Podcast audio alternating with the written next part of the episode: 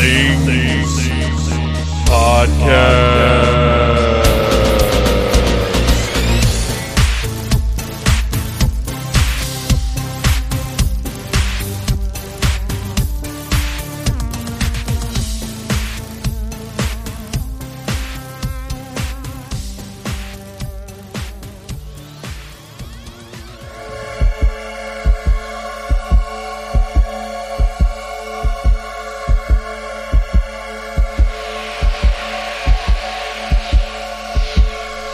Them, Mommy.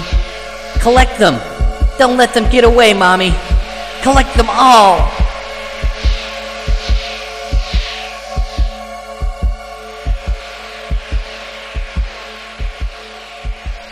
Hey, Phantomaniacs, welcome to the newest episode of the Needless Things Podcast, where we talk about toys, movies, music, and all manner of pop culture dorkery. I am your host, Dave, and it's a little weird to record an intro without that familiar theme music playing for the first few seconds. I've, I've done it a few times, but for most of our 287 episodes, uh, exactly 35 seconds into that theme music, my voice kicks in, and I usually have the that energy to sort of get me pumped up and going. This was something a little different, and and I hope everybody recognizes the homage that preceded my my little talky talk here, because today's episode is something that I'm very excited about. I've been listening to the Seeking Human Victims podcast for a, an entire season of that show, which I highly recommend, of course. They covered Friday the 13th movies. And it's been a great listen. They do a deep dive into everything about the Friday the 13th films, each individual film. It's, it's uh, a total of 9, 10, 11, 11 episodes, I believe, or 10 episodes and a bonus episode, if you will and it's it's great. It's fascinating. And after listening to that, I wanted to have Reverend Dan Wilson, one of the hosts of the show, the the the man behind the show, so to speak.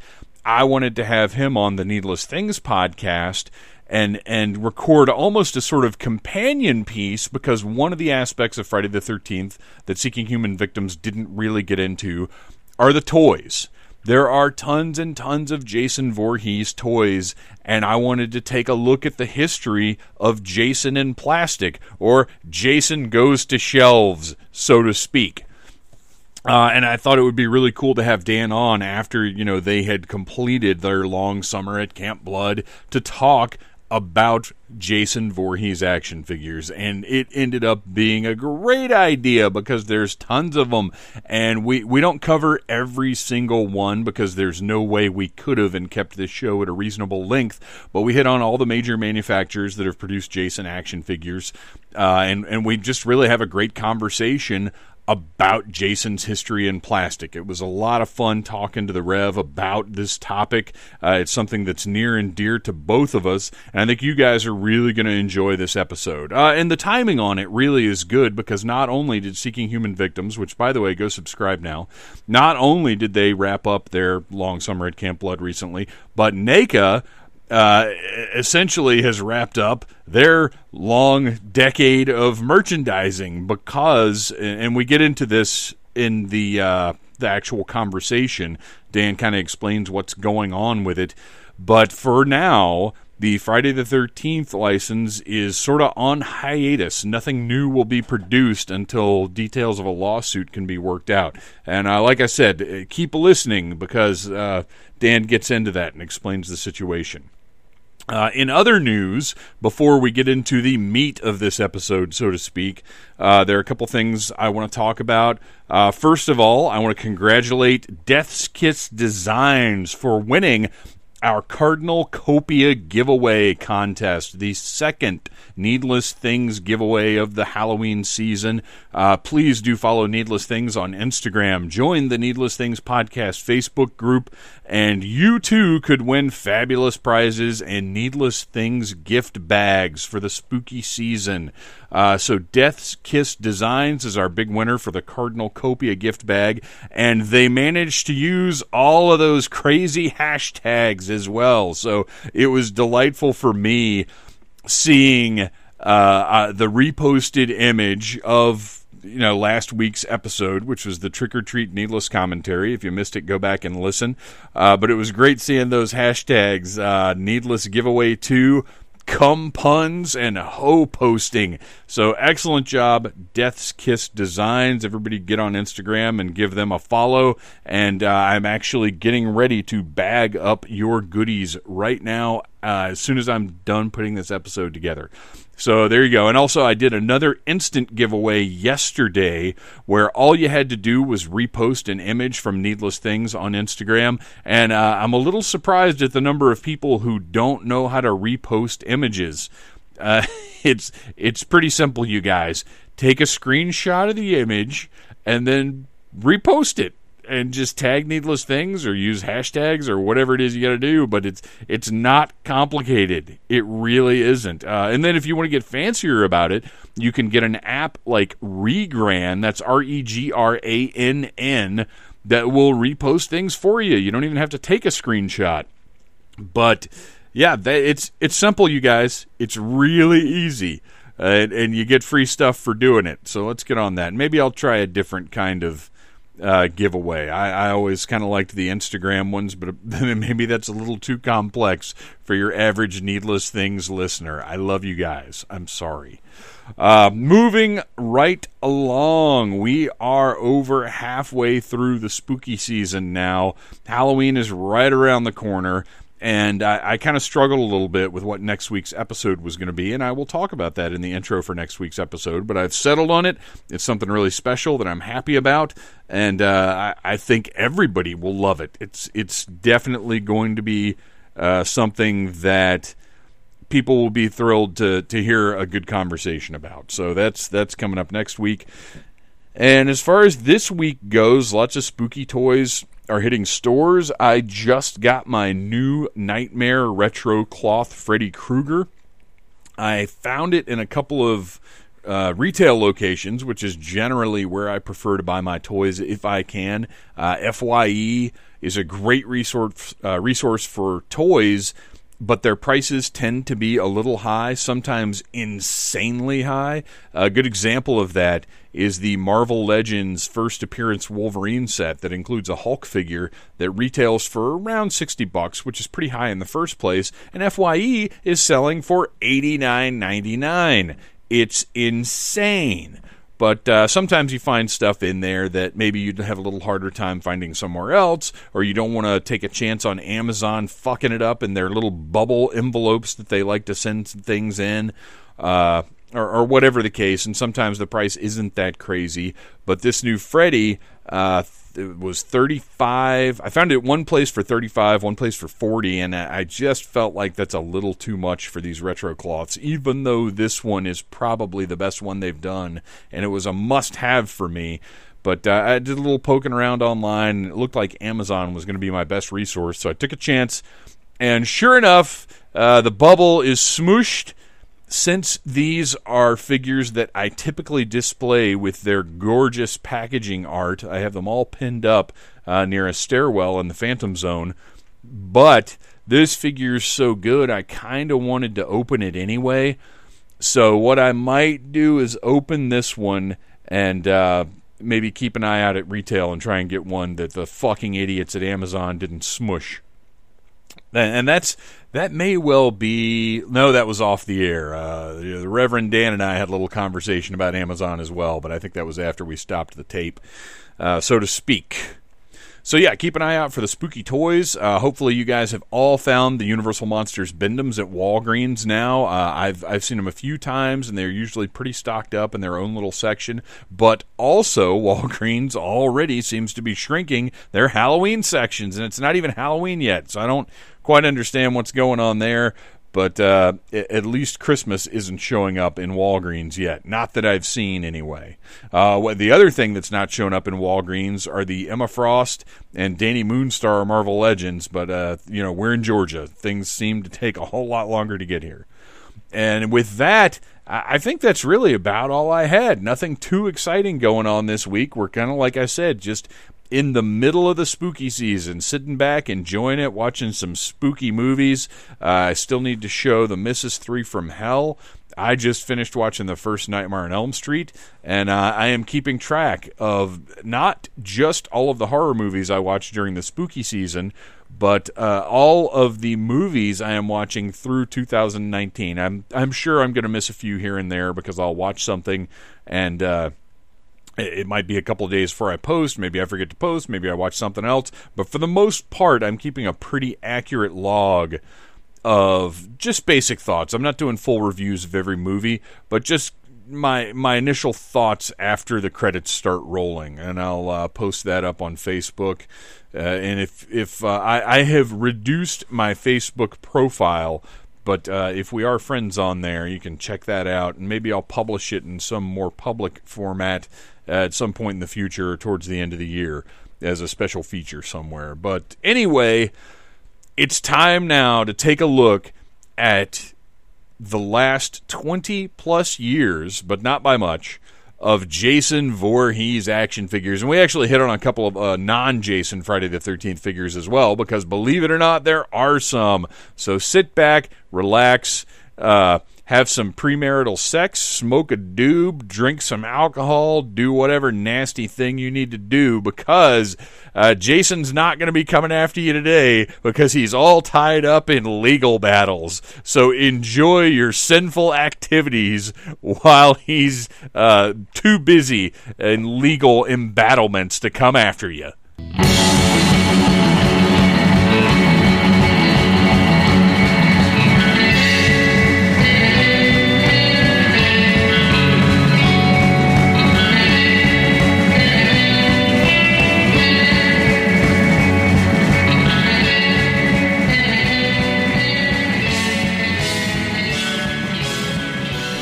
Oh, Phantomaniacs, what an undertaking we have for you this week on the Needless Things podcast.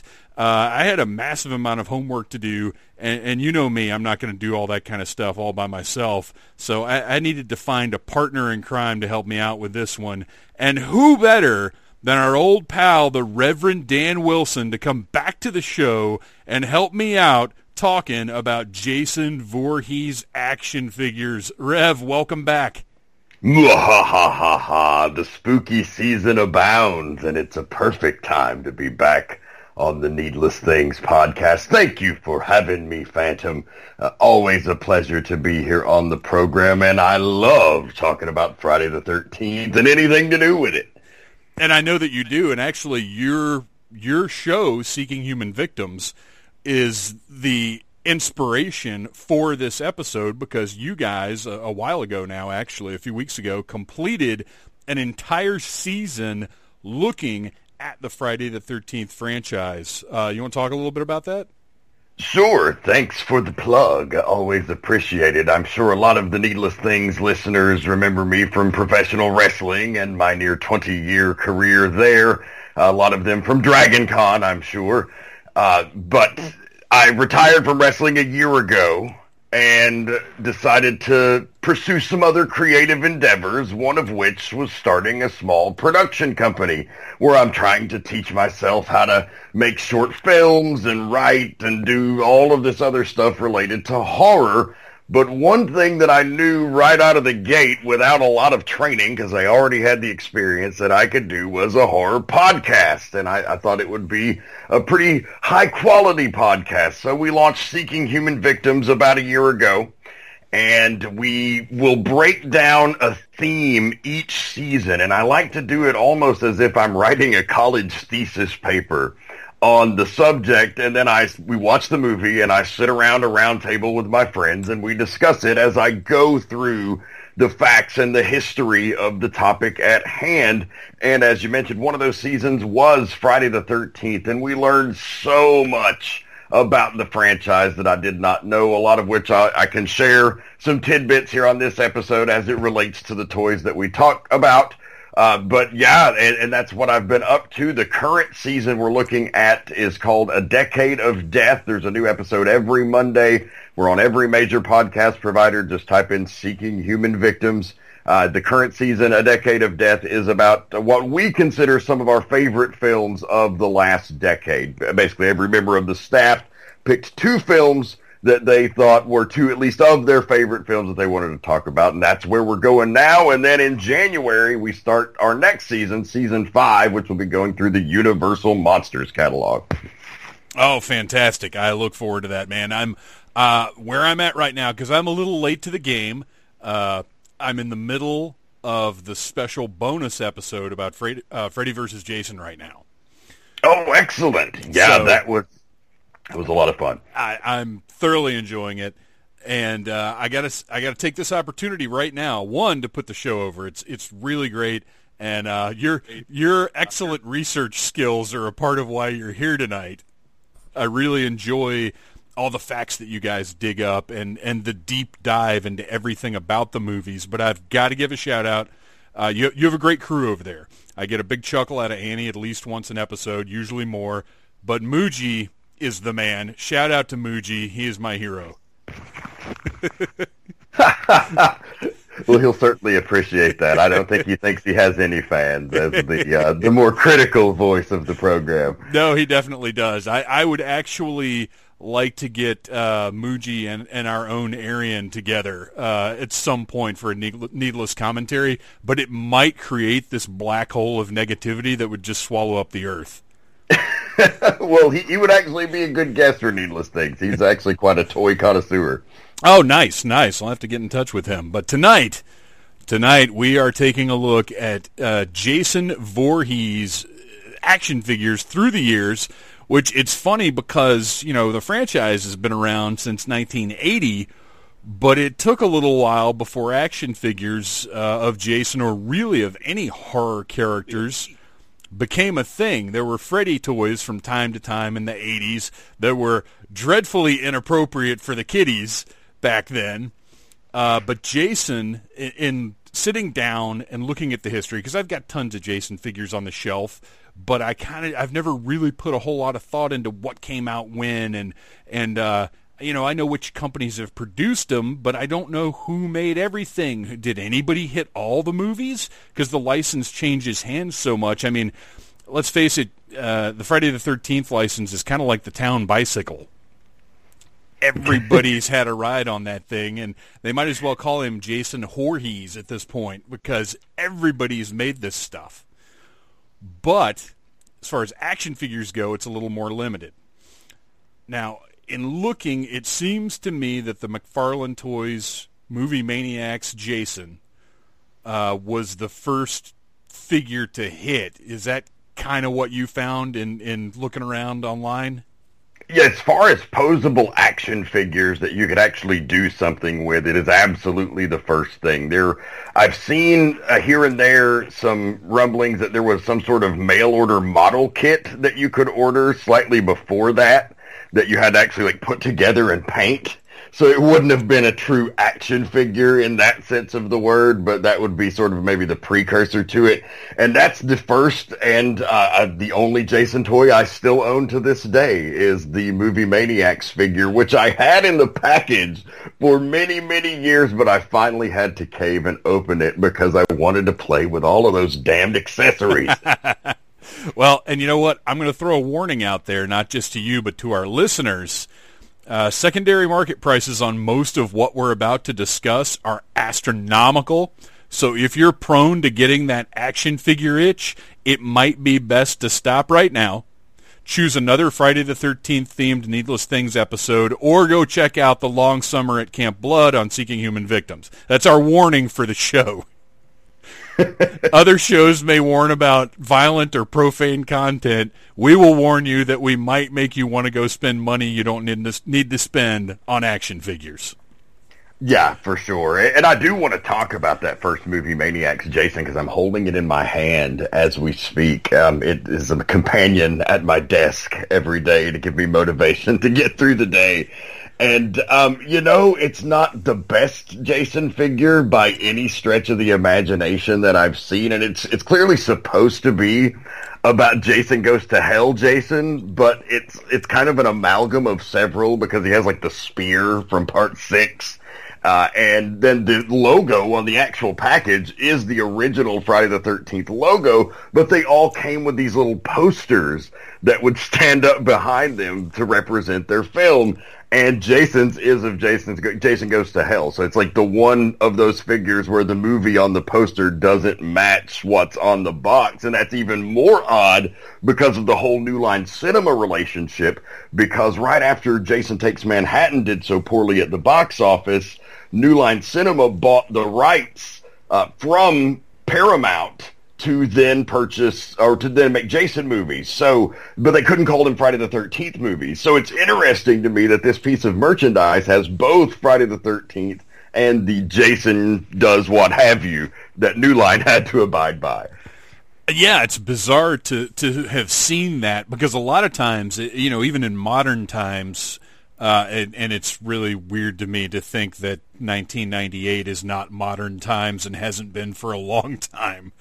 Uh, you know, even now you'll see weird stuff like those Funko uh, He-Man style horror figures, the Savage World stuff. Uh, the the Pinhead one is Hellraiser three. What? Why?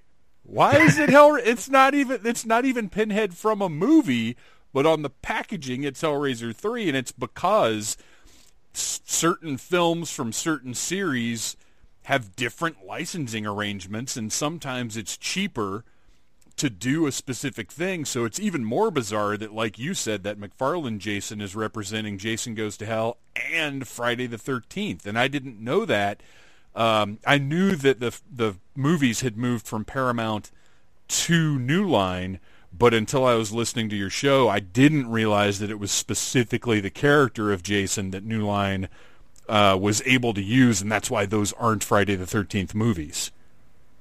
Yep, that is a fact. And it's interesting that you mentioned that about the licensing for Hellraiser 3 because I have a feeling that Halloween Resurrection is in that same boat because yes. there is an astronomically lopsided amount of Halloween Resurrection merchandise compared especially to how much people hate that movie.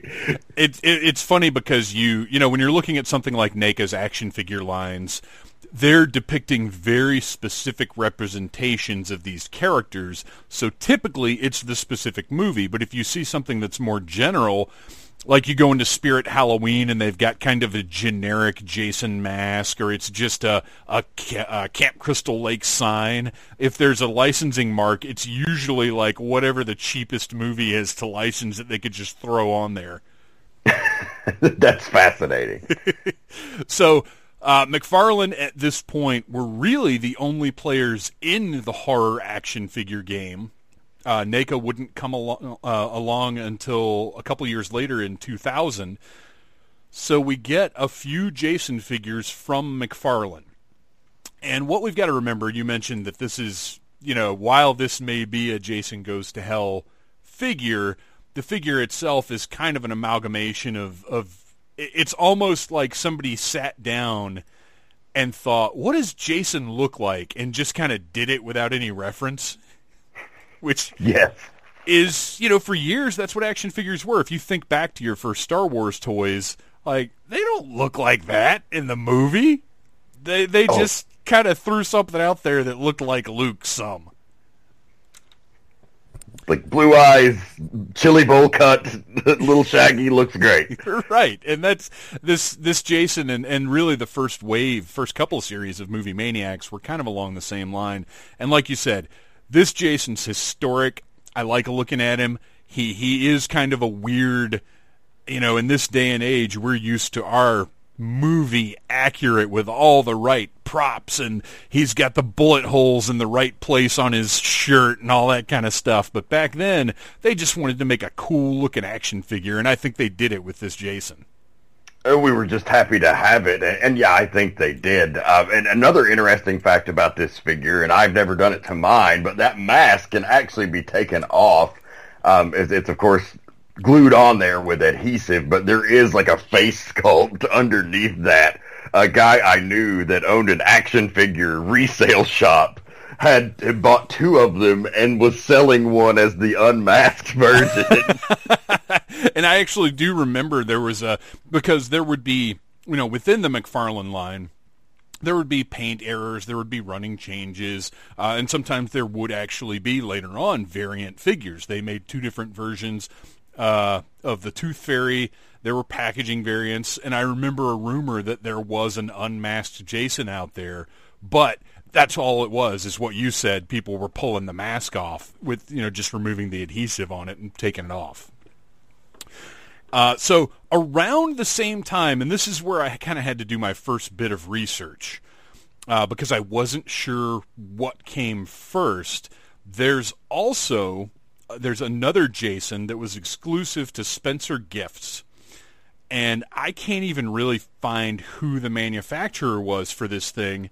But uh, do you remember the big sort of plush dolls with plastic heads?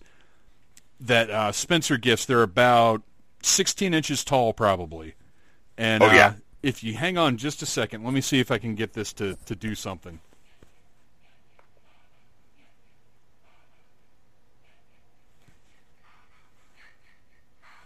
Was that audible at all? Yes, I could hear a little key key key ma ma ma. yes, I cannot believe this little guy still works. Uh, I have a little story behind him. He came out in 99 as far as I can tell. Uh, and he was part of a line. They came in these big, nice-looking window boxes, and they had Ghostface and Freddy and Leatherface and Michael Myers and a Crypt Keeper even. And they're wire armatures with plush bodies and then plastic heads, hands, and feet that are all like pretty detailed sculpts for the time for this sort of thing. Uh, they've got fabric clothes, and I worked in the mall at the time, and I'd go to Spencer all the time and just look at these things. And I don't remember what the price point was. I'm sure they were like 25, 30 bucks, something like that. Like they were a little more than I wanted to spend on them.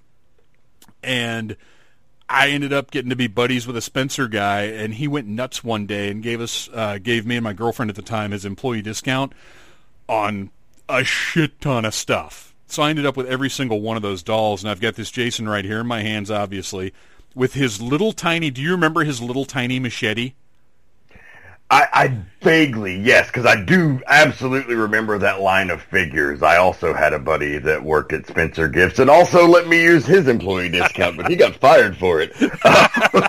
Hopefully, this guy did not, but. Uh, yeah, he comes with this little tiny machete that's that's about a third the size it should be for a figure this big. But again, you know, it's one of those things where you're just happy to have this weird Jason figure that makes the the traditional Jason noise and has this strange little doll machete, but it's it's a great collector piece. You can still go online and get these for a pretty reasonable price because you know, if you were at Spencer right before the turn of the century, you'd remember these things, and they had hundreds of them. There was generally like half a wall of the store was these figures. So I don't know what the production numbers were, but uh, they're still pretty readily available it was a pretty interesting sign that we were in the midst of a pretty big horror boom around that time that it didn't i don't know if we it really felt like it at the time but you look back on hindsight and that's really the first time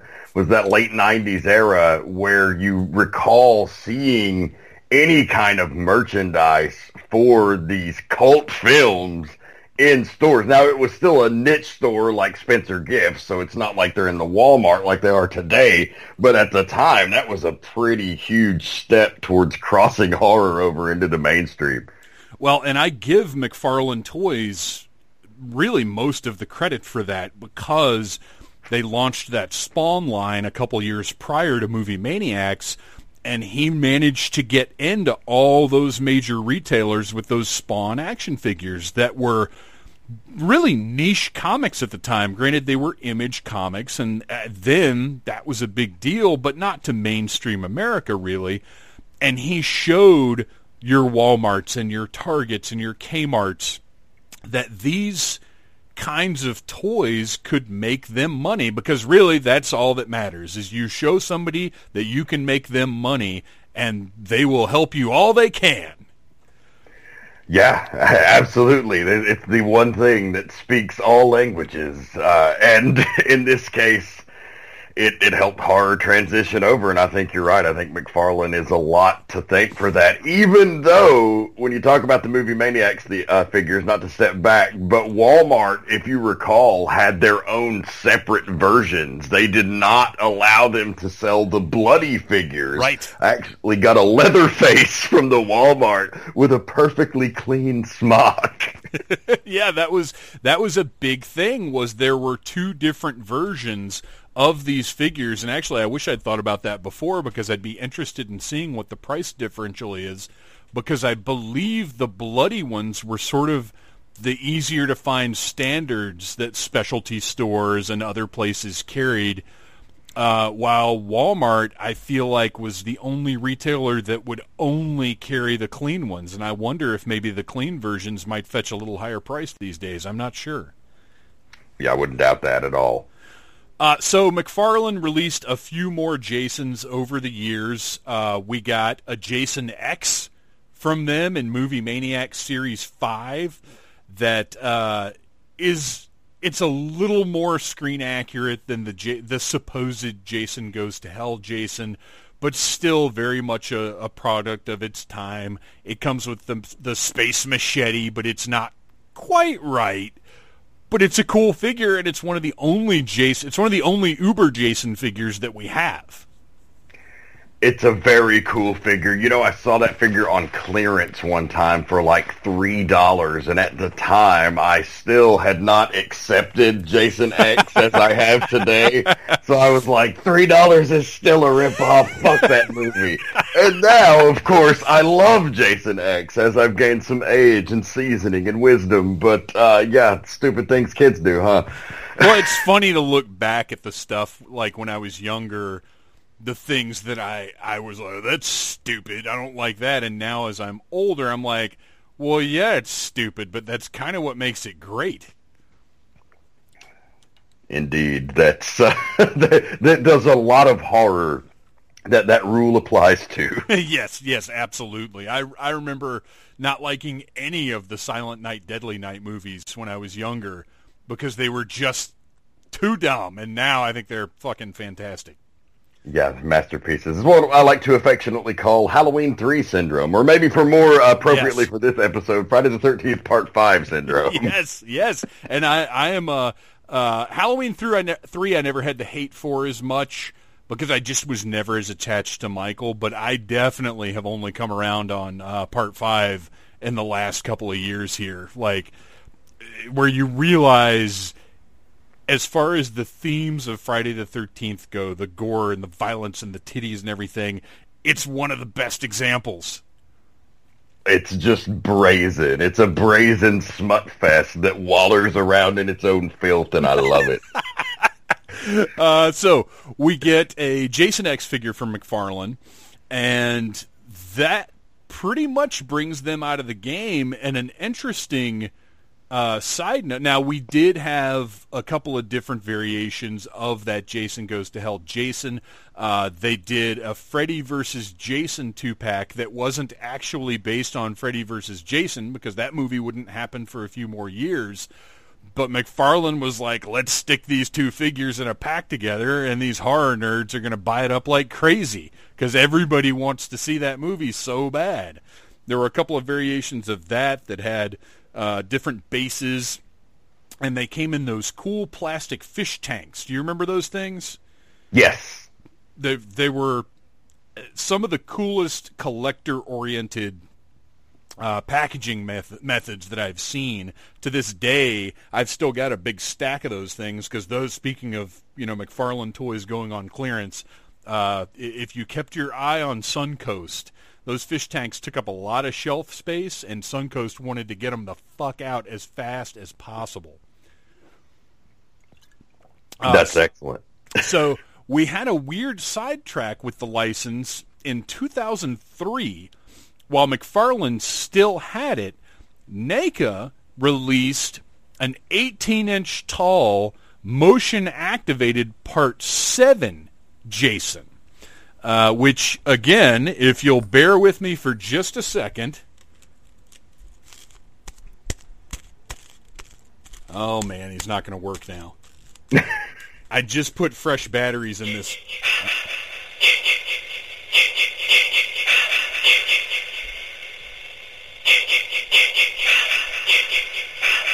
All right, that's enough of that. So I just put fresh batteries in this guy, and and he made this little clicking noise a couple of times. I was like, ah, fuck, because I figured, I thought for sure I was going to open up the battery panel, and there was just going to be corrosion all up in that thing. And uh, it was clean. I put some fresh batteries in. He's good to go. I still don't quite know where the sound sensor is to get him to work, but this is an absolutely gorgeous figure. Did you find this thing in your research? I did see some pictures of that one, and I was very envious of it because the Part 7 Jason is my absolute favorite design. I think John Carl Buechler, rest his soul, just did an amazing job on the decaying, rotting Jason where you can see like his ribs coming through and he's just got this hideous face when the mask gets pulled off and he's all soggy and goopy the whole time and uh, it's just it's it's the coolest nastiest scariest looking Jason for my money. So any representation of that in action figure form I'm going to be a fan of and there's surprisingly not that many yeah, it's a shame, and we'll get to this a little bit later in the show. Uh, that NECA didn't get any, or hasn't gotten any. There's still hope. Hasn't gotten any further than they did, but this was their first entry into the Jason Voorhees action figure line, and I'm assuming it's because it's a different scale. Because McFarlane produced 18-inch figures of other horror characters, but I assume something happened with the license where they weren't able to make a large scale Jason, and NECA jumped in there and you know wanted to get this in that McFarlane style strike while that that sort of 18 inch figure thing was going on and outdid the McFarlane figures in every way. I mean, this thing is absolutely incredible. The sculpt and the detail. He has a uh, his shirt is actually a separate rubber piece so you can see his ribs and his spine and everything through the shirt. Uh, he has an actual metal chain around his neck. He has a removable mask with that gorgeous Part 7 skull face underneath that actually doesn't seem to line up with any human anatomy I've ever seen. but, but who cares because it looks badass. Uh, it's it's a fantastic figure, and like as you heard, that sound effect is nice and loud and clear. It's good stuff, man. Yeah, then that's a testament to the quality of the toy, I think, as well, that it's held up this long. Yeah, and that it. Lo- I mean, it looks when you compare it to the other sort of 2003 era items. Uh, it really does show that NECA was a step ahead of the game at that time. Uh, but it, it came with a removable mask, a machete, an axe, and a harpoon. And uh, they they loved throwing that harpoon in with these, no matter which Jason it was. and, and and as I noted here, forest noises, sound effects. so uh, 2004 saw the release of McFarlane's last figure, the aforementioned Jason X, and 2005 is when NECA is when uh, NECA really got into the Jason business the first time with their Cult Classics series, and they had a couple of very interesting choices for those first two Cult Classics figures that they released. They did a Part Seven and a Part Two. Uh, the Part Seven is just a smaller version of this one, basically, but the Part Two was a great choice for NECA and also another one of the coolest Jason designs, in my opinion. I, I, personally think Part Two is maybe the scariest of all of the Friday the Thirteenth films, just because of the creepy inbred nature of Baghead Jason. And, and I agree. I think that's just a, an excellent choice for an action figure. And uh, of course, wouldn't be the last Part Two that NECA would put out, but a great way to to launch it, as you said. And I think it was smart to do one that, and granted, we're pretty early into the production of Jason action figures, but I admire that NECA was like, you know what, we've got this license for this limited time. We're still finding our way in this world of horror action figures because by this time, NECA's Pinhead line was kind of the biggest thing that they done. Pinhead line, Hellraiser line, pardon me. Uh, their Hellraiser line was kind of the thing that they'd gotten the most notoriety for, and we're still just sort of starting to branch out into other things with that cult classics line. So I think it was really cool that they uh, almost took a chance by doing Baghead Jason. Yeah, for sure. And then this is one that we're not going to get too deep into, but it, we have to mention because this is the only company that produced a Jason from every movie, and I'm actually double checking my notes here because I'm trying to remember if they actually did a Part 8 Jason. Uh, but Sideshow Collectibles gets the license, and in a single year, releases a Jason from every fucking movie. Wow. See, this is the part I was the most interested in because it's the least amount I could find on my research, and I know you had the scoop. So, yeah, what what is the deal with the Sideshow Collectibles? So, Sideshow Collectibles, okay, and I'm looking here. I've, I've actually got pictures of every single one of their releases that it was a pain in the ass because Sideshow Collectibles has, for years, had one of the leading edge websites as far as collectible toys go but their archives are for some reason missing their Jason figures. So I had to go to a bunch of different places online to even find what had been released, let alone find pictures of them. But I think I've got a complete list now. Uh, and they did not release a Part 8 Jason, which means that is the only Jason Voorhees that has not been represented in action figure form. The elusive white whale, Manhattan Jason. Uh, and I look, I'm not gonna lie. If they wanted to do a, uh, you know, just pre-toxic waste uh, drowning Jason figure with that insane head, that's even crazier than the Part Seven head, uh, I'd go for it. Why not? Uh, I know NECA had plans to do seven and eight. I think were the next two that they were going to do before they ran into all of the copyright issues with the current lawsuit. Yeah, if for the listener, actually, Dan, why don't you, for the listeners, why don't you say what's going on right now and why we're not going to see stuff for a little while? It's going to be a long while, likely. Um, we probably won't even know for sure how long until May of 2020. I think that's when the last of the, the court cases uh, wrap up for now, and that's unless it goes to the Supreme Court, then it's going to be even longer. Um, but currently, Victor Miller, the original writer of the Friday the 13th, 1980 script, is suing Sean Cunningham, the director of the original film and subsequent owner of the property, and his company Horror Inc. for rights to the ownership of the franchise. And it's due to a Copyright Termination Act that went into effect recently that states after so many years, uh, original creators can get the rights to their works back. It's, it's to prevent writers from being, being screwed over by major studios, essentially. But there's a lot of contention in this because while Victor Miller crafted the original story about Mrs. Voorhees and the the murders on Friday the 13th at Crystal Lake, the Jason character was a bit of an add-on last minute. As a matter of fact, in the script, his name was Josh. And even the part oh, about oh, him no. coming back at the end was not in the original script. So he was literally just a small piece of the backstory, but all of this merchandising came from the franchise of which by that law Victor Miller is technically a legal right holder to. And so that's been tangled up in a huge legal mess uh, with Miller and Cunningham at each other in court. And you can actually get the best updates on that by following actor Larry Zerner, who played Shelley in part three. Believe it or not, he is a renowned entertainment lawyer now and is not involved in the lawsuit in any way, but he regularly posts the most up-to-date news on that and also kind of deciphers it for the layperson who doesn't really understand legal terms.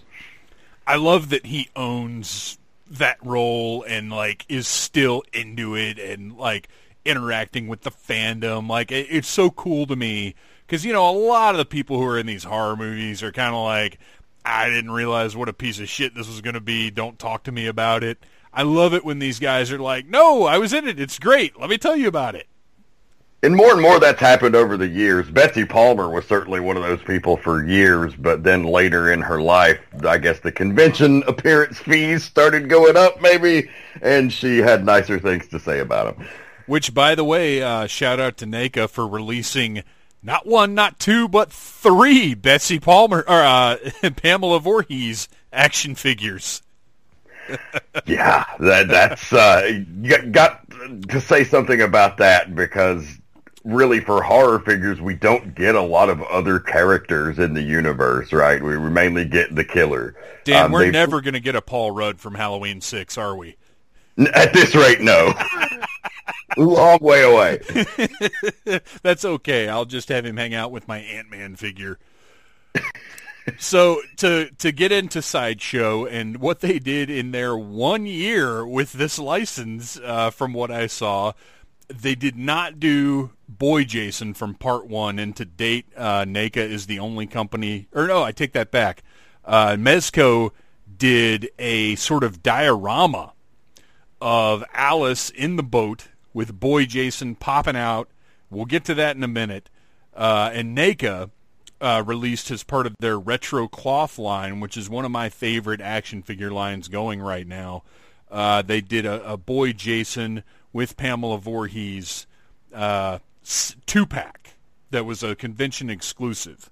So that those are the only Ari Lehman Jasons. Those are the only first Jasons, uh, if you will, that we've got. And sadly, they do not include Keytars. Damn. so, uh, what Sideshow did is they they have uh, they did each movie, and except for part three, they're two different versions of each figure. Part two had an exclusive that came with Pamela's head. Part four had an exclusive that came with a head with the uh, hatchet stuck in it. There'd be like one exclusive item, and that was the sideshow. If you ordered it direct from Sideshow, you'd get that exclusive item. And the best of those was part six.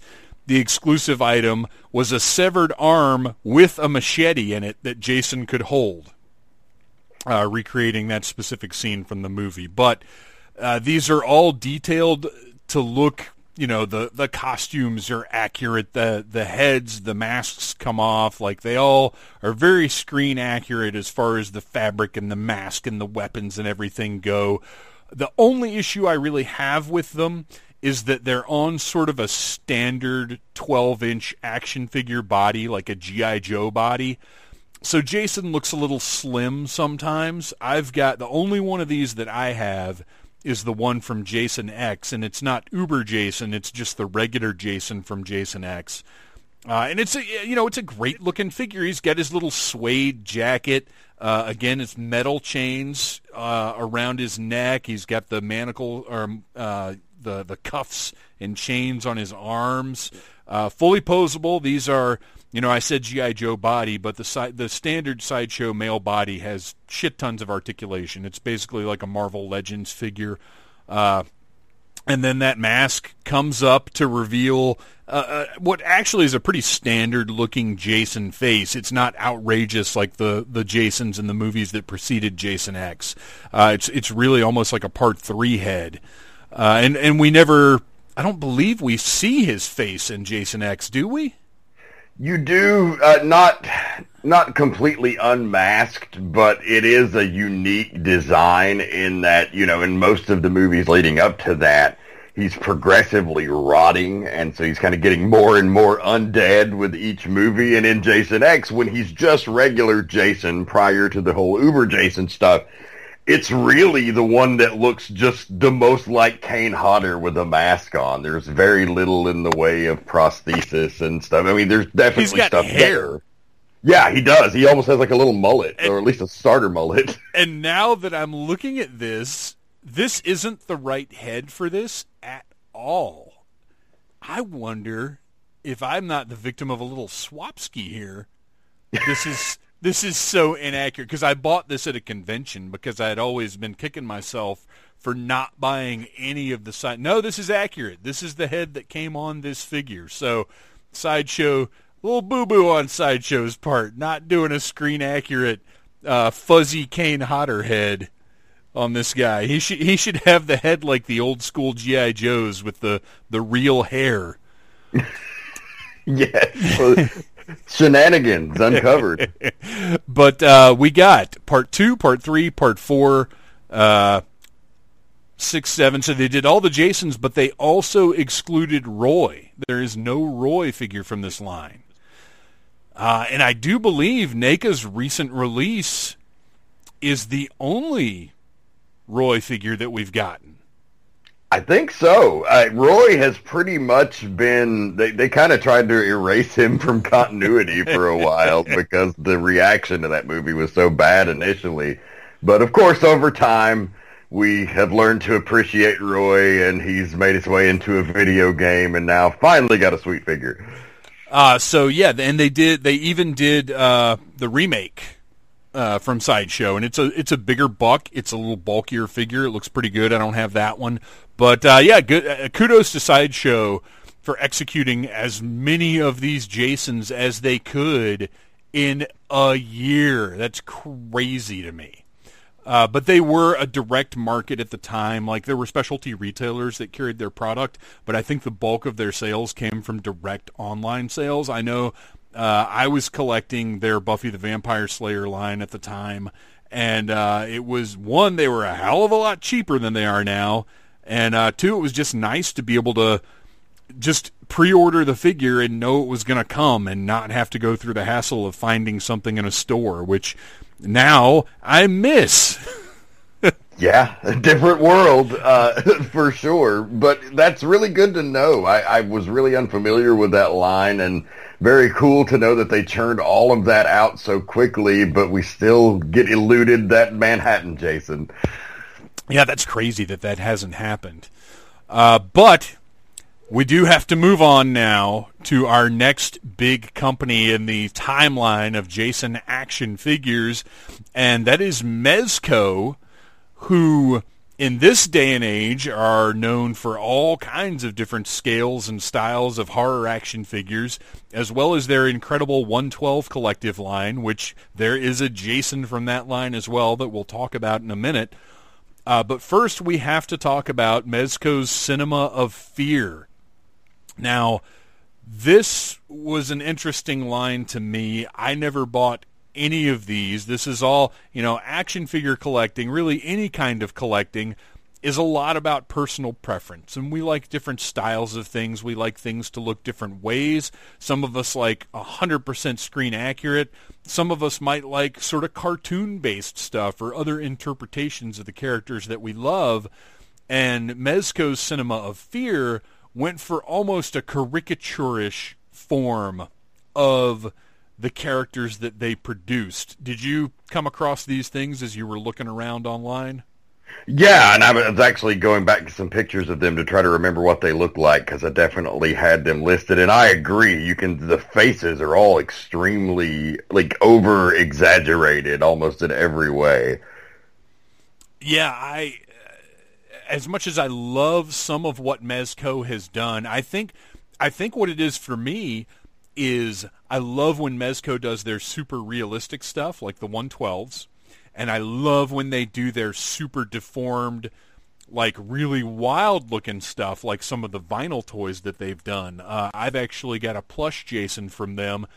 It's almost like a smaller version of that Spencer Gifts one, except it has exaggerated hands and feet and a head. Uh, it almost looks like a cartoon Jason, and I like that but the cinema of fear almost feels like it's trying to be a middle ground where we know we're not going to get these things screen accurate, so we're going to do them in an exaggerated style so you guys don't call us out on it. I think that's fair. Though now I will say, looking at just what those uh, that line put out, while I don't love the designs on a lot of them in terms of, of what we discussed, they had some of the most rare character appearances, I think, of any of the lines we're talking about. Not really in Friday the 13th necessarily, but it, I'm looking, I see a Chop Top figure, a Hitchhiker figure. Yes, A yes. fucking Cockroach Girl from Nightmare on Elm Street 4. I mean, that's, that's pretty cool. Yeah, I, I have a ton of respect for the character. You know, kind of like NECA going with a part two Jason as their second release. I have a ton of respect for what Mezco was going for with their character selection in Cinema of Fear. And honestly, looking back at the Jasons they released, they're really cool looking figures. Uh, just for me, at the time they didn't scratch the itch like I wanted them to. But you know, now if they didn't cost 150 bucks a piece, I would gladly grab their version of part 6 or part 4. Like that part the part 4 Jason that they released almost looks like it could be like a wrestling figure from from Jakks Pacific back in the day. Like it has that bone crunching action. Yes. Oh my gosh, dude! If they released a bone crunching action Jason Voorhees, I would be all over that shit. That You would know, be incredible. Yeah, seeing some of the figures in this line, it does make me wish that they, they really should be more victim figures. Uh, you know, speaking of bone crunching action, you know, how cool would it have been to have a figure like that and use that same feature where Jason could pick them up and snap them and you would hear them crunch? I would love to have a figure that was, uh, like so almost like a bendy, like on a wire armature with that rubbery skin like the bone crunchers, but with like a joint in its abdomen. So like when you did it, it made a cracking noise, like Jason was picking them up for a bear hug and just cracking their back, or breaking them over his knee, Bane style. Yeah, I think they're leaving a lot of money on the table by not giving us victims. Well, here's what's going to happen, my friend, is next week somebody's going to launch a Kickstarter based on the idea that you just came up with. And you're going to be like, son of a bitch. Damn it. Uh, so Mezco had the license uh, for, let me put my pictures away and bring our years back up here. Uh, in 2007, they started including Jason in their Cinema of Fear line, and they did uh, part four, part six, and then they had a line called Screen Grabs, which is the one that I mentioned before that's sort of a diorama of a particular scene from whatever movie they were uh, portraying, and the one that they did for Friday the Thirteenth is Alice in the boat with boy Jason jumping up behind her, and I gotta say, it's terrible. it it's got the little undersized canoe, uh, the face on the figure. It it's it almost looks more like a, a a carnival prize than an actual collector toy. I love that they went for this. I love that they're portraying this specific moment. Uh, but man, the execution leaves something to be desired. Did you did you catch a glimpse of this thing? I did, and, and yeah, I think that's an issue with everything in this line. Almost is that the ideas are great. I see we also have a Freddy in the worm form, Yes, uh, you know, yes. eating, and then we have a Leatherface opening the door and uh, cracking the dude in the head with the hammer. So you know, like those iconic scenes and recreating. Nobody was doing that at the time, so I, you know, hell yeah on the idea. But like you said, I mean, they really kind of look like fucking Happy Meal toys. and, uh, What a world we would live in if those were Happy Meal toys. yeah, that, then see now the expectations are a big thing because if they were Happy Meal toys, they'd be the greatest thing ever. right? so uh, yeah, I mean, just lots of cool ideas from from Mezco, and you're you're seeing a company that uh, is finding its way, is figuring out what it wants to do, and that's something that we've been seeing from them over the past decade. Is them figuring out like. How much articulation can we get into these figures? How real can we make them? How much paint can we put on them? How many accessories? Like they've they've really it's been a fascinating thing. I, I would immediately if like there was a Netflix documentary about Mezco, and their journey as a toy company since the Silent Screamers, which was their first line of horror toys. Uh, I'd be fascinated to see that. That that would be some really good viewing, I bet. Hey, they're really. Uh, I, I'd have to say something like that would be coming soon, given the popularity of collecting. There's been uh, documentaries on VHS collectors. There could be a documentary on the history of Mezco. Yeah, absolutely. Uh, so during Mezco's time, and uh, I feel like I let myself down here in not getting more pictures of Mezco's product, but uh, they released, uh, I said part four, part six, the screen grab. Uh, they also did a 14-inch plush Jason, which is I have a term for the there's a look that Jason has that basically comes from part three, where he's in sort of gray pants, the green shirt. It's sort of just a bald head with a hockey mask. I call that generic Jason because if you see like a middle of the road Jason figure or something that just says Friday the 13th, because as we all know, in Friday the 13th, there, there, this wasn't Jason. He's a little boy, a little dead boy at the end. There's no hockey mask. There's nothing. Uh, so if you see that sort of Friday the 13th logo on something, you're probably getting generic Jason, which is pretty much part three Jason. Yeah, I think that's where, you know, when we discussed that in our Friday the 13th Part 3 episode on Seeking Human Victims, they, that is where the prototypical Jason that became Jason in pop culture comes from.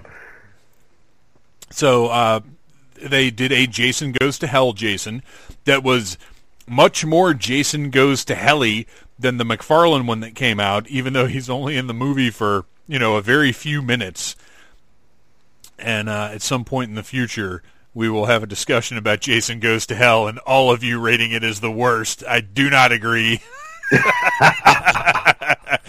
but that's okay. You know, I, I will have to say, and I don't want to sidetrack the conversation, but I will say that I enjoyed this viewing of Jason Goes to Hell more than any other viewing, and I finally started to gain a little bit of appreciation for it. I mean, it's ridiculous. There's no denying that it's absurd and it doesn't fit anywhere into the continuity, but at the same time, continuity? Have you been paying attention to these movies? right, like what fucking continuity? And, yeah, I, I agree. It's got it's got some redeeming qualities. But as you guys stated while you were going through the movies, uh, oftentimes you'd have a soft spot for whichever one was the first one you saw in the theater. And for me, that's my soft spot for Jason Goes to Hell because that was the first one I saw in the theater. And my only expectations were, holy shit, I'm seeing a Friday the 13th movie on a big screen finally. And it's not going to be a, a shitty VHS copy that 8,000 other people have watched before I did. That's it's truly a magical moment. It does make right. it impressive. Right, absolutely. Uh, so Mezco moved on. They released a part seven uh, that was again this wonderful, like moist, bony Jason, I guess you'd call him.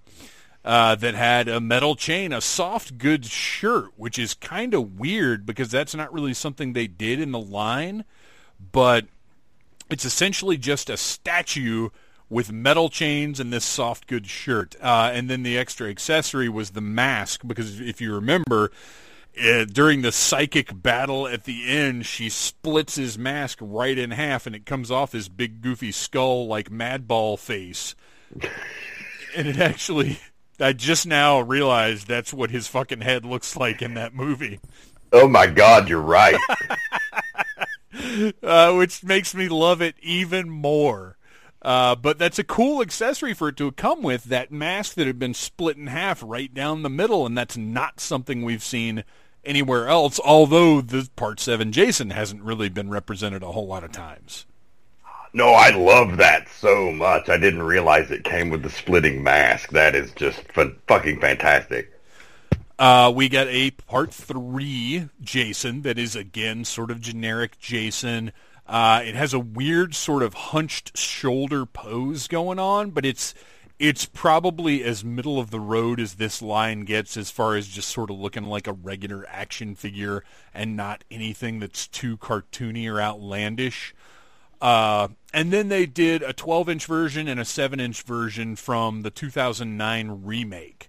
And those were our last entries from Mezco. And those were both a little more realistic because at the time, uh, NECA had managed to snag the license back. And in 2009, we also got a remake Jason from NECA uh, that I actually have sitting right in front of me here and it's again NECA uh, entering back into the world of Friday the 13th. They get the license to do this one figure at the time, and they're still churning out horror figures from other franchises. But a 2009 NECA figure is very different from a 2019 figure in that up until just a few years ago, all of your NECA figures from the waist to the ankles were one solid piece of sculpted plastic. And it looks great but no knee joints no hip joints nothing.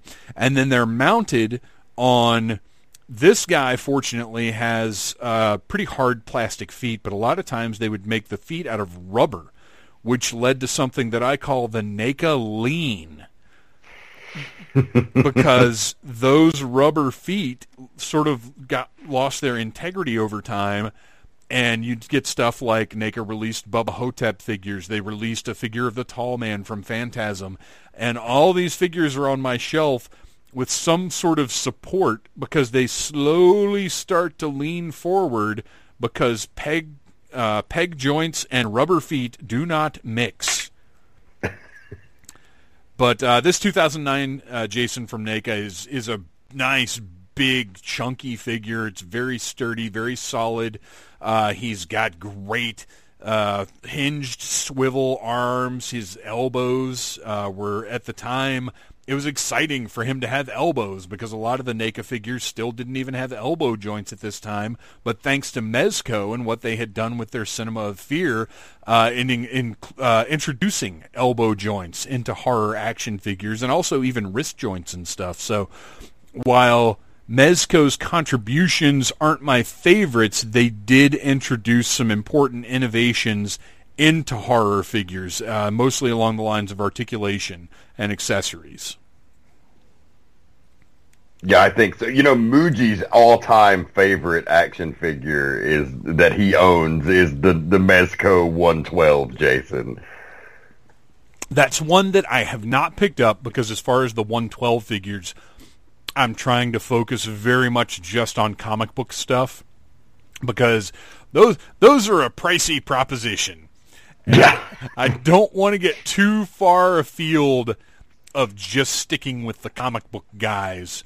So I haven't picked up that Jason, but uh, our, mutual buddy Ryan Cadaver uh, has him in his home, and man, it's a nice looking figure. It's it's yeah. it's probably the best generic Jason that's been released. I think so. Like eh, the level of detail on those things just blows me away. He was like, uh, you know, talking about how he really wanted like a Hot Toys figure of some kind. Uh, but you know, he was looking around. They didn't make them, but he found that, and uh, he got it for Christmas or his birthday or something one year. And I mean, I, I think he sings that thing lullabies before he gets it's, it's, I, I believe it. that, I mean, there if if Mezco makes a 112 figure of a character you love, it's going to be the best version of that character 100%. Uh, so now we get into NECA's absolute domination of the Friday the 13th franchise. Uh, 2009 they released the remake figure, but then in 2012 they incorporate Friday the 13th in their ongoing Reel Toys line. That's R E E L, and it's just strap a rocket to this thing. They start off with sort of simpler versions of the figures. Now, Nowadays, we all know that NECA releases these ultimate versions that include multiple heads and hands and accessories and masks and everything else. But in 2012, when they first got into this, what they would do oftentimes was release two versions of, for instance, uh, a part three Jason. One would be sort of a standard beginning of the movie Jason, and then the other one would be from towards the end of the movie when he's got some wounds in him or a hatchet stuck in his head or whatever. And it was a way for for NECA to sort of double their sales because there were minimal deco changes required for this second figure. So they were basically double dipping on people because if you wanted to have the regular mask and the mask with the slash in the top, or if you wanted to have a regular hand and a hand that had been split in two, you had to buy both of these figures. Uh, and and they got a lot of us for a few years with this method. Do you remember these these coming out that were just on the clear like clamshell style card?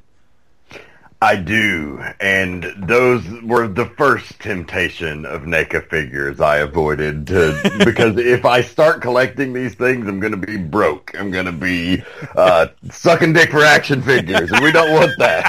So, uh, like we, we had to, to, Dan had to say no I'm not going to do this. And and it's still to this day the NECA figures are my favorites. I salivate over the ads when they come out and just look at them and, and for me that's enough. But yeah I do remember those and, and like you said you know it was a bit of a double dip where they'd get to just alter the original figure a bit and re-release it but you know, at the time people were buying them, and if I was collecting them at the time, I would too. Because how could you not want a battle damaged version of the same figure?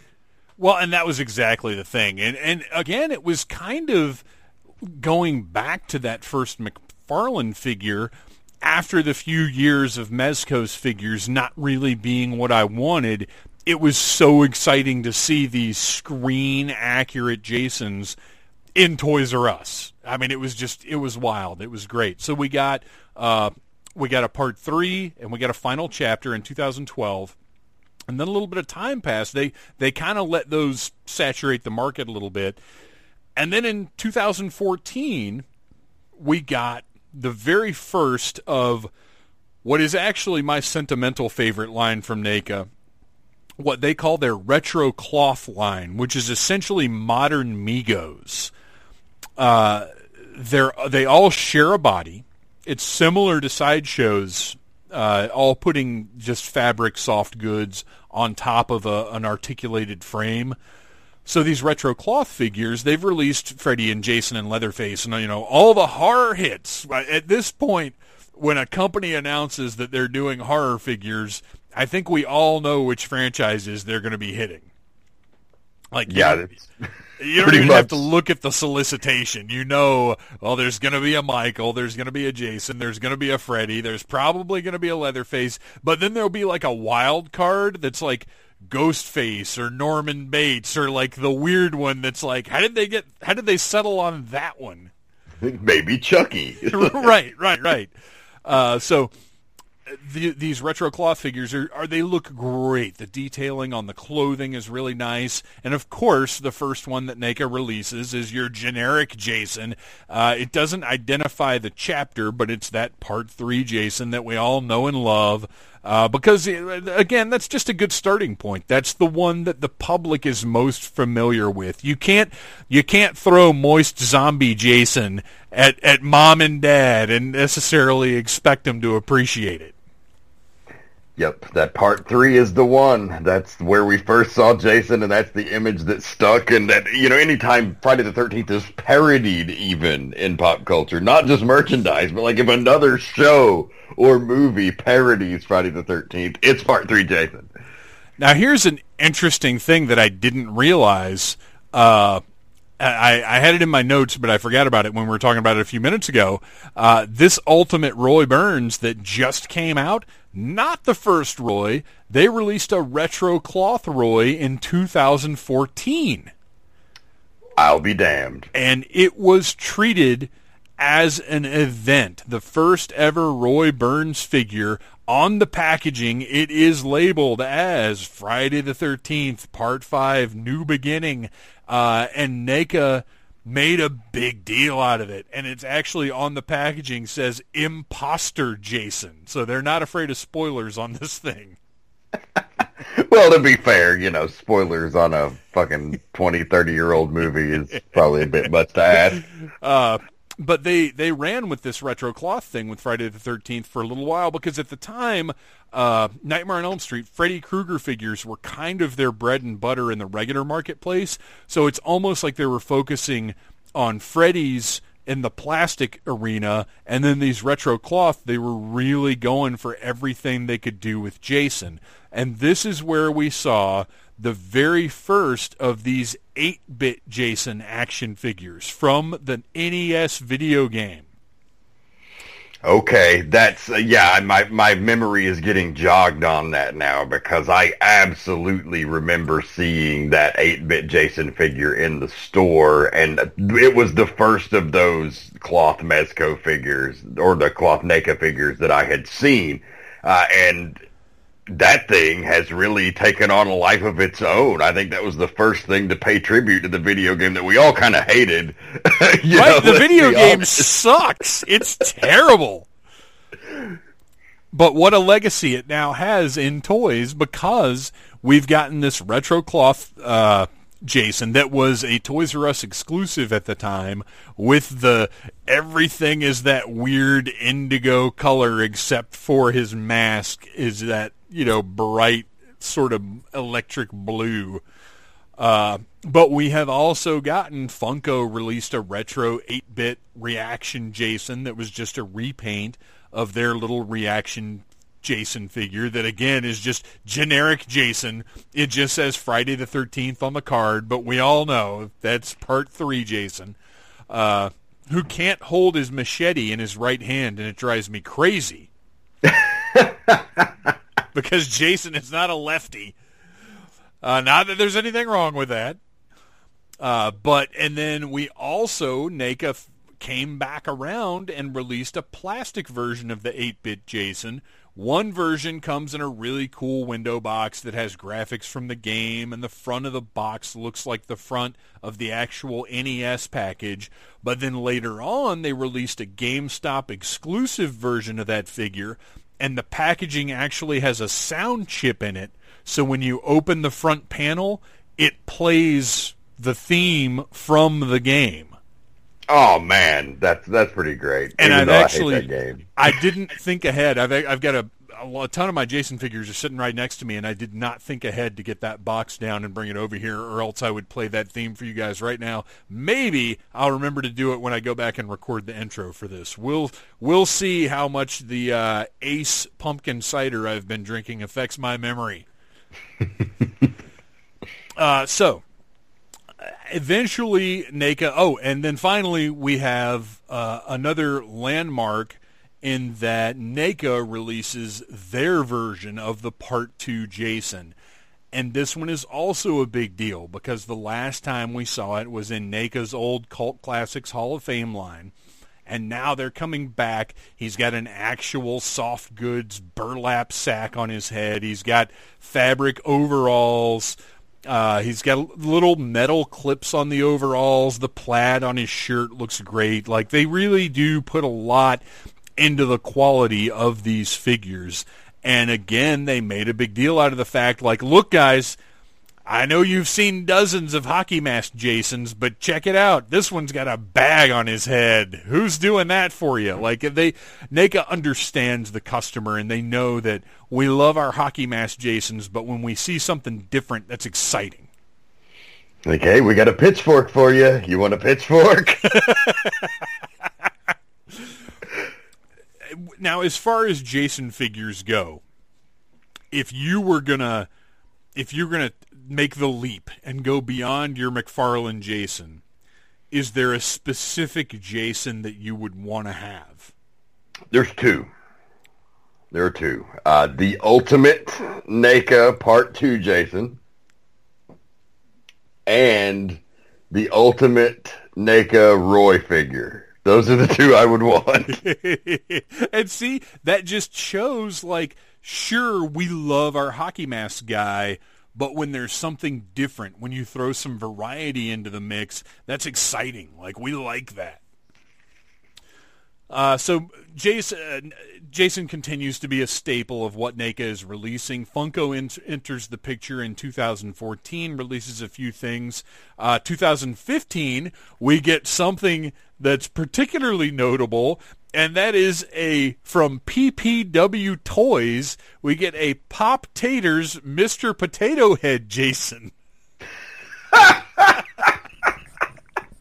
Now, Dan, would you like to go back and, and, and redo your list of which Jasons you'd like to own? Yeah, I don't know. It kind of gives a whole new meaning to bucket of parts, huh? I don't think you'll find that one in Disney Springs. no, I don't think so. I, that's the one I want to see in the next Toy Story movie. Oh my gosh, that would be fantastic. So yeah, they did uh, this this company that I'm not familiar with in any other way did uh, Jason and a Freddy, of course, because if you're only going to get two horror licenses, those are the ones you're going to get. Uh, and this is in one of those weird licensing things. This is specifically the 2009 remake Jason.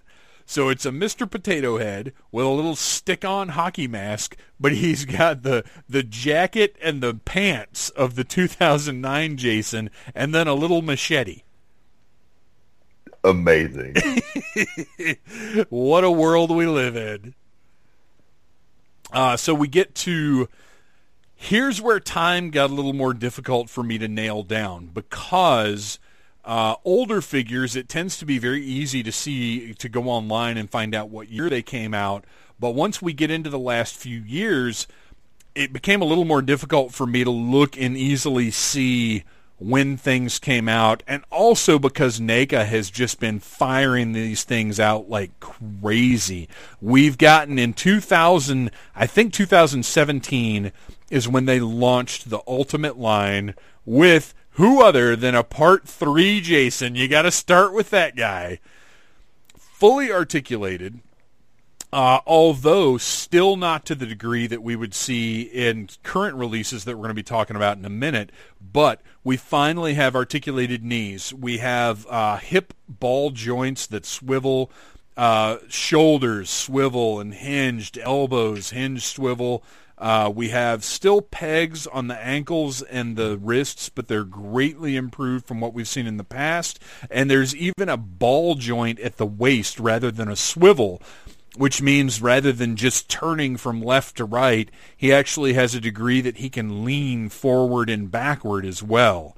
Uh, just an absolutely beautiful figure.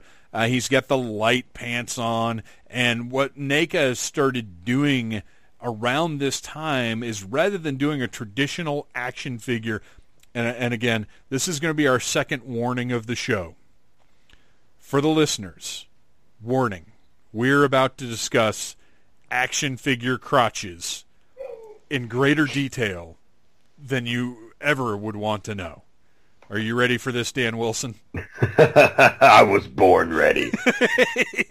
so you know you've got you've basically got a few different types of, of, of action figure hip joints. You've got the old school Star Wars, uh, where they just they go up and down. The legs go up and down, and that's all you get. Then you've got the G.I. Joe style where it has the rubber band with the little piece that connects the legs and they go out and they go up and they go in different directions.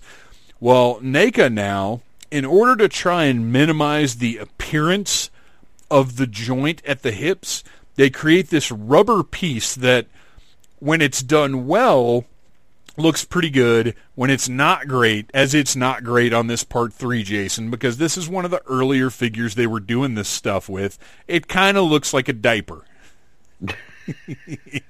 Because it's this it's this large rubber piece that's kind of like a big giant sculpted pair of tidy whities, but it covers those hip joints up, so you don't have that ugly thing. Because he, here's what NECA to me has been trying to do for the past uh, 20 years really is get the perfect blend of articulation and a pleasing profile that's not broken up by joints like a GI Joe figure. Uh, and they're getting better and better at it every year. So we get this part three, Jason. We get part four, and then they go uh, from part four to part six because the. Uh, let me just tell you, 2017 was just not quite ready for Roy yet. they had to slide right over him. For the yeah, at the time they decided it was best to go for utility belt Jason. Now, this represented really the first kind of major. You know, we had Baghead Jason, and obviously it was a major change to go to Part Three Jason. But then in Part Six, uh, tell us a little bit about his look in Part Six. Well, in part six, he that's the first zombie Jason film. So that's the first film where he goes in the storyline or continuity that you can at least piece together is that he, he might actually be alive prior to this and he's killed by Tommy Jarvis in part four, which the fucking uh, ultimate figure with this where he slides down the, the fucking cleaver is just amazing. it's the coolest thing. Um, but yeah, so you know, it's presumed that Tommy Jarvis actually kills him, and like an idiot, in part six, Tommy Jarvis has to go back and just make sure he's really dead. So in doing so, he sticks a fucking lightning rod, uh, a pole from the graveyard fence in him, and it just so happens to come a thunderstorm, and lightning strikes it and brings Jason back to life. And he's this zombified, rotting corpse Jason, and I feel like a, it's really a lot uh, taken from the Fulci zombie look that's on the cover of, of that movie and the poster. Uh, he's got the maggots falling off of his face and just like everything is decaying and deteriorating. But he's not like doesn't have like bones showing yet. We're not quite that far, but but he is the rotted corpse, Jason. Well, and the funny thing about this part six, Jason, is his head is the most disgusting we've seen so far. But as far as his apparel, He's got his nice little gardening gloves, his utility belt full of tools of plunder, uh, and his, his uh, traditional green shirt and his his trousers changed from gray to brown to beige over the course of the movies. But but all in all, this Jason has like the most shit going on as far as accessories go. Oh yeah, he, he's got a million pockets and fucking knives and spears and all variety of accoutrements. So we've got uh, the coolest thing about this ultimate one from NECA. It has the removable mask, as all of their ultimate ones have, and he is nasty looking. I mean, he's almost he almost looks like Frank from Hellraiser a little bit, except brown. Uh, and then uh, on that utility belt I was mentioning, which just cracks me up that Jason decides he's going to put on this this belt. Uh, it has a little sheath with a removable knife. It's got a machete sheath, and then it's got like I don't know what this is, some kind of pouch with a bunch of electric bullshit in it. I, I don't even know. Uh, but but NECA, you know, they went in there and they they did the did the right stuff, man. I mean, this is the this is what he looks like on the screen. This is a together like ready for any situation Jason. If they had locked him out of like a gate or a door or something, I think he's got fucking lockpick tools in this one little pouch. fucking MacGyver Jason. It is. He doesn't want to kick doors in. He wants to pick the locks. uh, so we have our ultimate part six Jason. Uh, and then we come back. We've got to loop back over to Mezco a little bit because an interesting thing happened a couple of years ago where companies that had uh, franchises, licenses, whatever, really started to split things up between people that were producing their products. So what you would have is one company making three and three quarter inch Jasons, one company making seven inch Jasons like NECA does, another company making Jason Mad Balls, another company making 12 inch Jasons. So now no one company has that master license. It's split up so that lots of companies can kind of do their own thing, which is a very interesting situation uh, that I like because it means there isn't going to be a deal where NECA, I mean, aside from the legal troubles that we discussed, you know, a little while ago, uh, if things had continued on as normal, NECA could have kept making these seven-inch figures forever. Meanwhile, Mezco can do what they're best at and make their 112 Jason, make their uh, wild, like super deformed Jason, or the 18-inch uh, talking Jason like Baby Doll or the Living Dead doll Jason that we didn't even get into the ones that they've done of those. Uh, but I really like where we're at now, where every fan can kind of pick and choose what kind of products they want. There's so many options.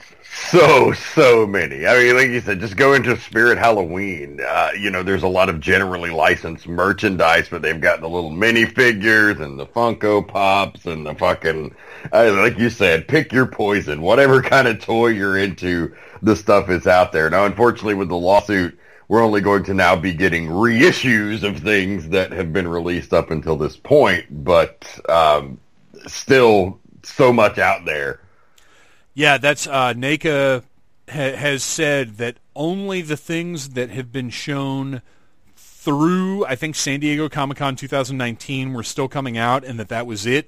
They had, as you mentioned, they had hinted at Part Seven and Part Eight and an Uber Jason. Uh, those had all been sort of teased, but since NECA didn't get far enough into the production process to meet the licensing requirements, for the time being, until this is resolved, we will not see those figures from NECA. What's interesting to note is you mentioned May of 2020 as being a potential point for the resolution, and that will represent the 40th anniversary of the first Friday the 13th and I'd like to think that perhaps the parties involved would recognize the financial significance of that date and maybe get their shit together. Oh my God, yeah, if it's still tied up then, there are millions of dollars they are leaving on the table for the, the 40th anniversary. Absolutely. I mean, not just figures, but Blu-ray releases, uh, theatrical events, all kinds of ways – that they could make so much more money than they're ever going to get from divvying the brand up into their petty little whatever they want. Yeah, they would. They've got to. They just have to for for all the fans and for their own wallets as well. And look, if Batman sixty six, if all the parties involved in that can get their shit together to put out a Blu-ray set, then anything is possible. uh, so to wrap up NECA, we, you know, this brings us pretty much up to the current year where we've gotten, as you mentioned, the Ultimate Part 2 Jason. Uh, they actually just released an Ultimate 2009 Jason that is a huge upgrade. It's funny, when they first showed this Ultimate 2009 Jason, I saw it and I was like, well, I've got the one that they did when the movie came out. I don't know that I really need an Ultimate version. But now that I've got this thing in hand, it's fucking incredible. And you realize how inaccurate the old one really was. Uh, it's crazy to look at like the differences in the jacket and even the pants and the, the mask and everything. The, this is a worthwhile upgrade. So if you're a lunatic who buys all of these like I do, uh, yes, the Ultimate 2009 is worth your time.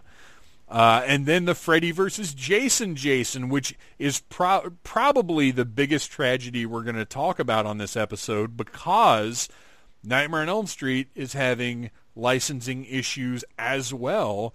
And NECA has announced the same thing that the Freddy Krueger figures, uh, only what they had announced up through San Diego Comic Con of this year will be released and they did not get to the production point of the Freddy versus Jason Freddy that they needed to in order to release it. So we've got Jason, but we don't have a fucking Freddy.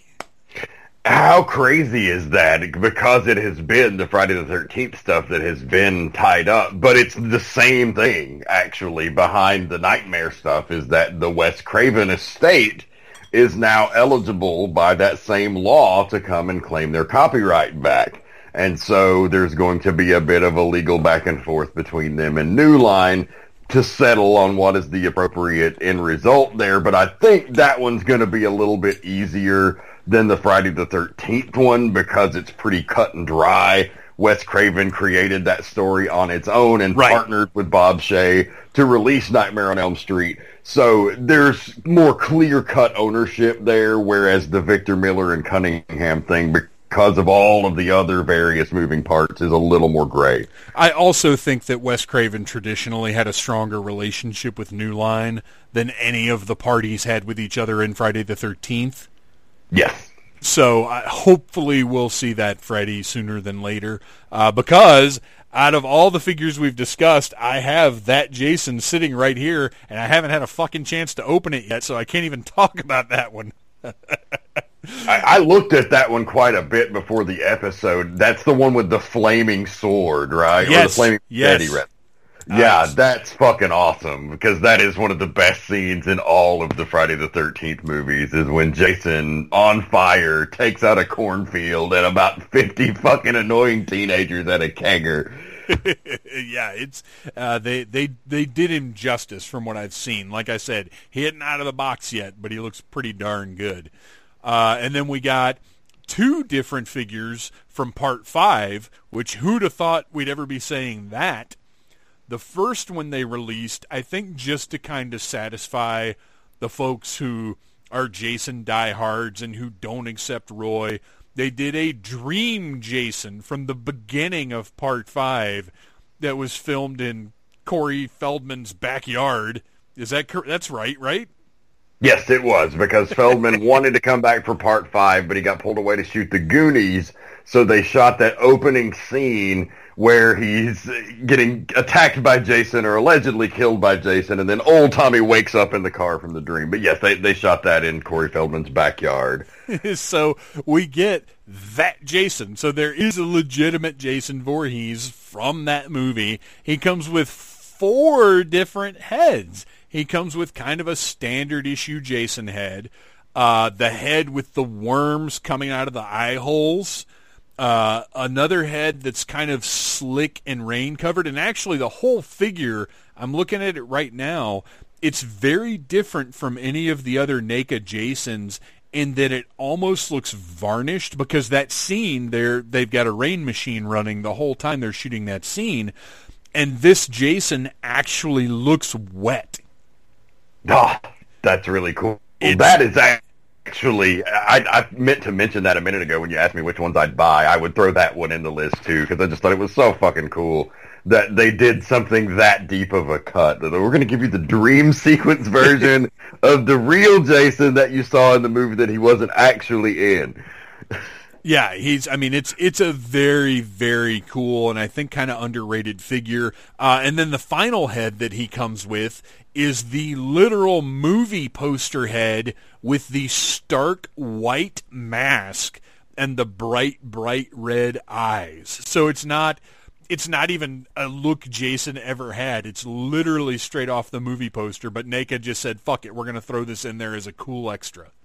That's very cool because there, there's a couple of different films in the franchise where the intro has a mask that you never see in the film, but part five is by far the one with the most contrast because I have no idea where the fuck they even came up with that. It's like got like this like straps on the back of it and it looks like an actual hockey goalie mask. yeah, yeah, it's totally different from any look ever. But how cool that they threw it in. And another cool thing that they threw in with this figure is the uh, the split in half hand from the end of part four. So you can stick that on your part four, Jason, if you want to. Oh wow! Uh, and then the Jason Voorhees tombstone uh, also included with this one. Uh, and then we get Ultimate Roy, which is a figure that outdoes itself by leaps and bounds, tons of accessories, a removable mask that reveals Roy's little face in that big rubber head that he's wearing, uh, which honestly doesn't even make sense because the only time you see his face is at the end of the movie when he's impaled on the strange farm implement that consists of spikes sticking straight up in the air. What the fuck is that thing anyway? Conveniently placed farm spikes. Junior, go get the spike the the spiked cart out of the barn. uh, so we, uh, it's it's just a great great figure. And again it's something different because Roy wears coveralls. They're a little more similar to something Michael Myers would wear than anything Jason has ever worn. He has a very different look. He's of course got the different mask. Uh, and actually this would be a good opportunity to talk a little bit about the mask. Uh, can you can you kind of elaborate on the difference in the Jason masks throughout the franchise here Yeah, absolutely. Well, of course, you have the original unblemished Part 3 mask with just the red triangles on it. That was the first one. And then the, that mask pretty much continues through 4, but of course, uh, it then carries the divot in it from the axe from Chrissy at the end of Part 3. And then later in that movie, he gets stabbed through the head and gets killed. So there's that. And then uh, part five happens, and we get the Roy mask, which differentiates itself with the blue markings as opposed to the red markings. That's how you always know it's Roy, is that it does not have the red markings.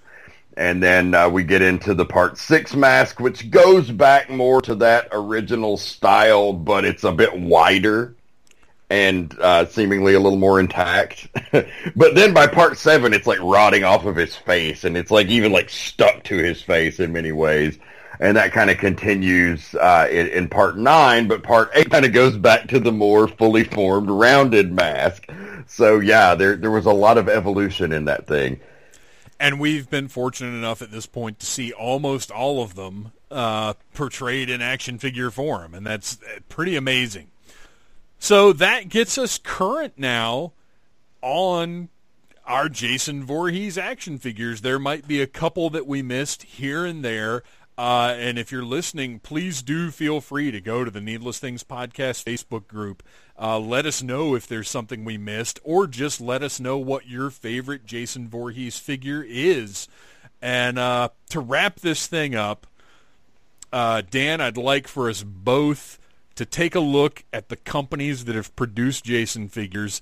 Uh, I want to us to say which company we think has done the most with the license and pick one single figure that is your favorite that that we looked at or talked about.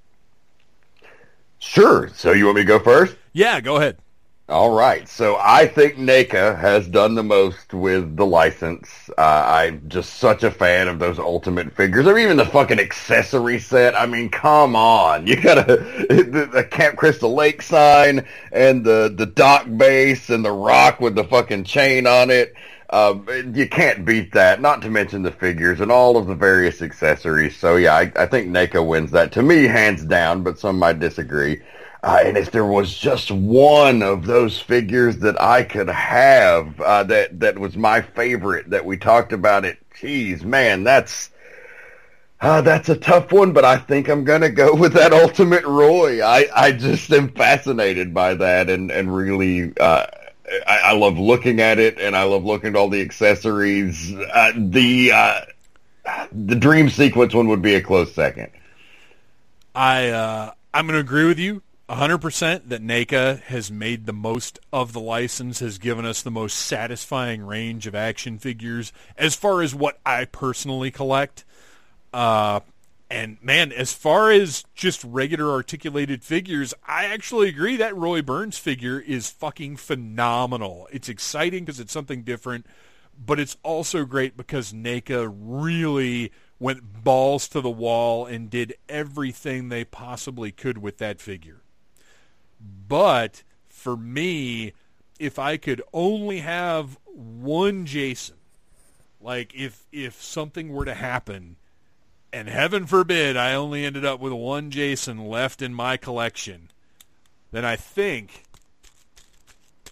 that he's going to let me down and not make his stupid noise. Damn it. okay.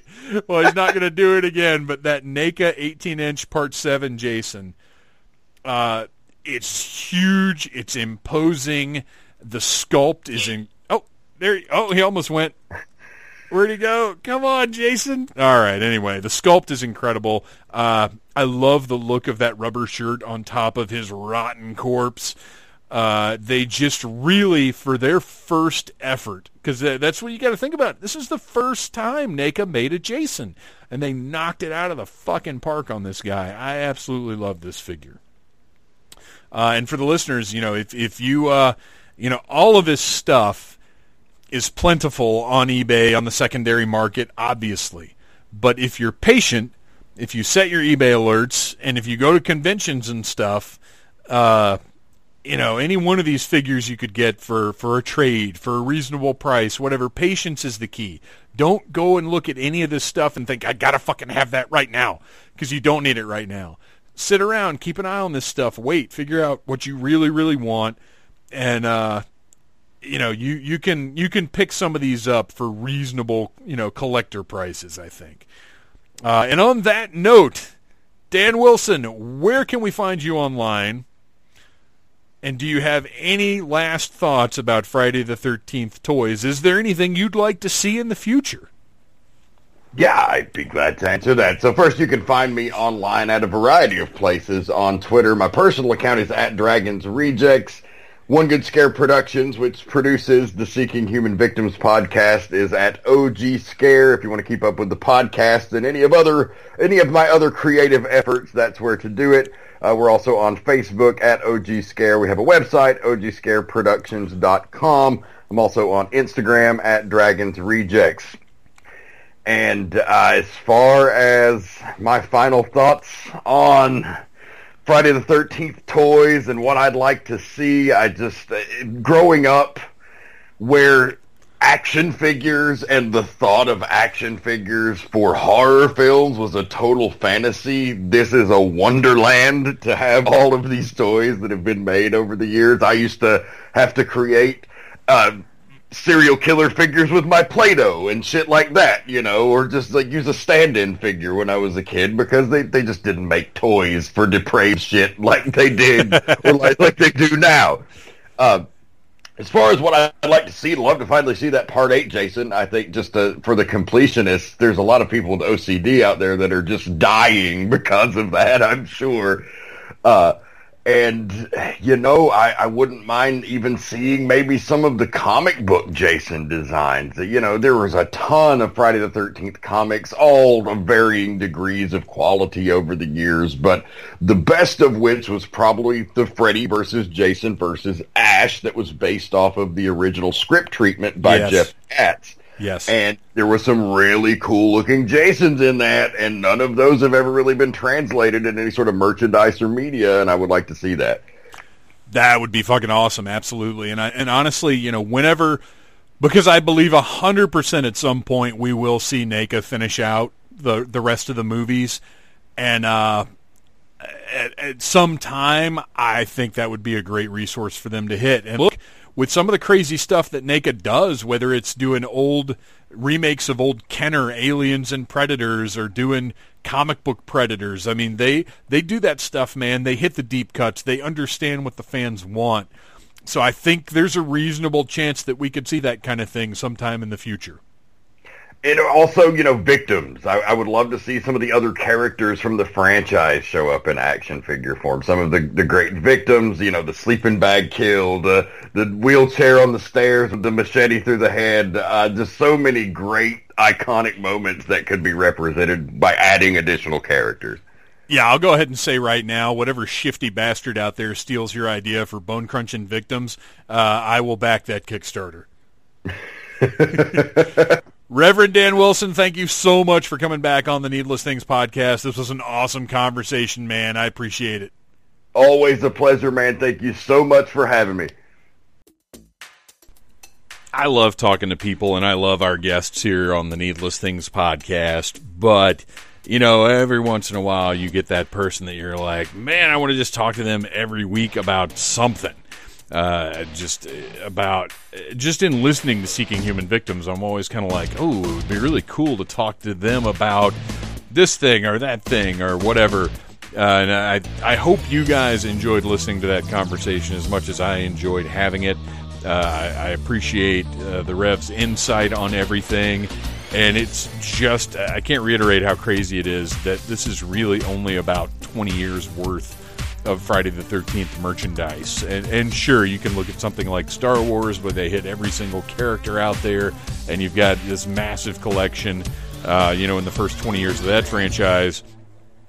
But this is this is a, something that's not family friendly. This is kids getting cut to pieces and and uh, machetes in their faces and spears through their chests and all kinds of crazy shit. So it's really wild that in this short amount of time we've got this much merchandise. And of course, we didn't even go beyond action figures. You know, look at costumes and t-shirts and memorabilia and now in the last few years you can get you know Jason socks and stuff. It's it's wild. Uh, capitalism out of control, brother. Uh, but anyway, I hope you guys enjoyed that. Uh, in the future, I plan to do other you know, very specific figure retrospectives because it was fun uh, having the challenge of that research and tracking down all the different Jasons. And I do encourage you, if you feel like there's something that we overlooked or missed, or you just want to mention your favorite figure, please do join the Needless Things Podcast Facebook group and uh, follow Needless Things on Instagram. And I believe that is all I've got for you this week. Everybody have a spooky season. Enjoy yourselves. And I love you guys. Thank you for listening to the Needless Things podcast. You're the best. You can find the show on iTunes, Stitcher, Downcast, or in the ears of a Trader Vic's employee. Love you, mean it. Uh huh.